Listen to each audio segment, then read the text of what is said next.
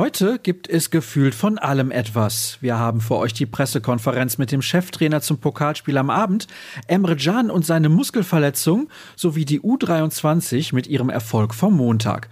Volles Programm also hier bei BVB Kompakt. Mein Name ist Sascha Staat und ich begleite euch in den kommenden Minuten. Der Aktualität halber schauen wir zuerst auf die Amateure, denn die haben gestern einen Last-Minute-Sieg bei Waldhof Mannheim hingelegt. Innerhalb von 20 Minuten drehte die Truppe von Enrico Maaßen ein 0 zu 1 auf ein 3 zu 1. Erst glich Ole Pohlmann für die Schwarz-Gelben aus, dann verschossen die Gastgeber einen Foul-Elfmeter.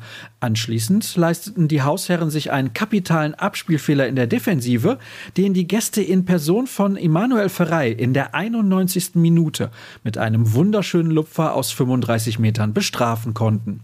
Tobias Raschel setzte per Strafstoß dem Comeback endgültig die Krone auf. Konsequenz des Erfolgs? Rang 7.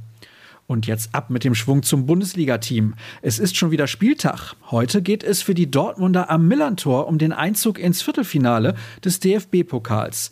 Dabei wird es für die aktuelle Zeit eine Besonderheit geben, denn 2000 Zuschauer dürfen im Stadion live mit dabei sein.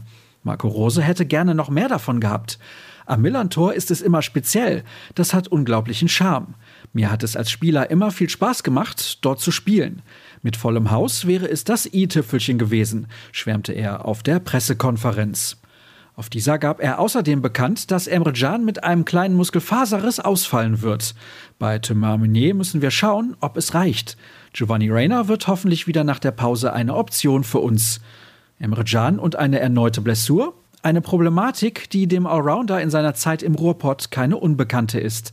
Deshalb stellt mein Kollege Dirk Rampe die Frage, Can und seine Muskelverletzung, eine unendliche Geschichte? Den Artikel lest ihr wie gewohnt auf unserer Internetseite. Nach Informationen unserer Redaktion fehlt übrigens zum dritten Mal in Folge Renier im Kader des Titelverteidigers. Außerdem wurden Felix Passlack und Somalia Kulibali nicht für das Pokalspiel am Abend nominiert. Aufgrund des Überangebots an fitten Spielern durften nicht alle die Busreise nach Hamburg mit antreten.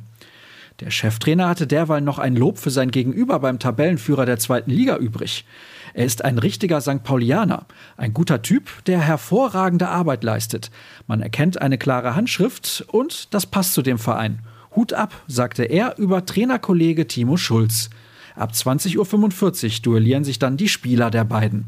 Verfolgen könnt ihr das Ganze entweder bei Sky, das Wolf Fuß, Kai Dittmann und Patrick Wasserzieher ins Rennen schickt, oder aber bei der ARD, die mit Alexander Bommes, Experte Bastian Schweinsteiger, Field Reporterin Valeska Homburg und Kommentator Gerd Gottlob an den Start geht. Wir bieten ab 20 Uhr eine kompakte Live-Show an, wie gehabt auf unseren sozialen Kanälen. Und damit sind wir auch schon wieder durch. Haltet euch auf dem Laufenden und besucht uns auf ruhrnachrichten.de oder folgt uns bei Twitter und Instagram. Wir sind unter dem Handle rnbvb zu finden, ich unter Start. Viel Spaß beim Mitfiebern und hoffentlich hören wir uns morgen früh mit bester Siegeslaune wieder. Macht's gut!